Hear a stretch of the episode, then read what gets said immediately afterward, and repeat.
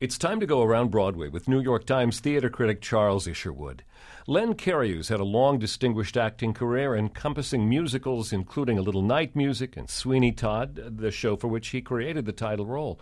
But uh, Len Cariou's also done seasons of Shakespeare at major theaters. Now, Len Cariou has a new one man show, Broadway and the Bard, in which he combines show tunes with celebrated Shakespeare monologues.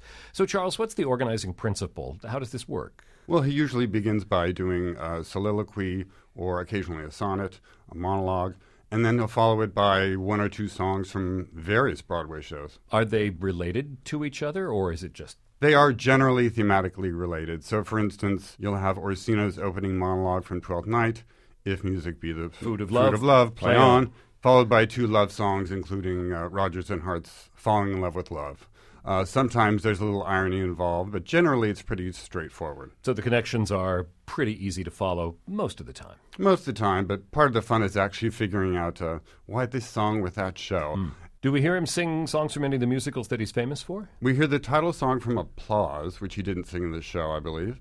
And that's one of the stranger juxtapositions because it comes right after the uh, rousing Henry V speech. Once more under the breach? Exactly. What does that have to do with applause? He did them both back to back virtually. He made his Broadway debut as Henry V and six months later was starring in the musical Applause. So I think that's the only explanation there. It's been a long time since Applause. It's even been a long time since Sweeney Todd first appeared. So how has Len Cariou's voice held up over time?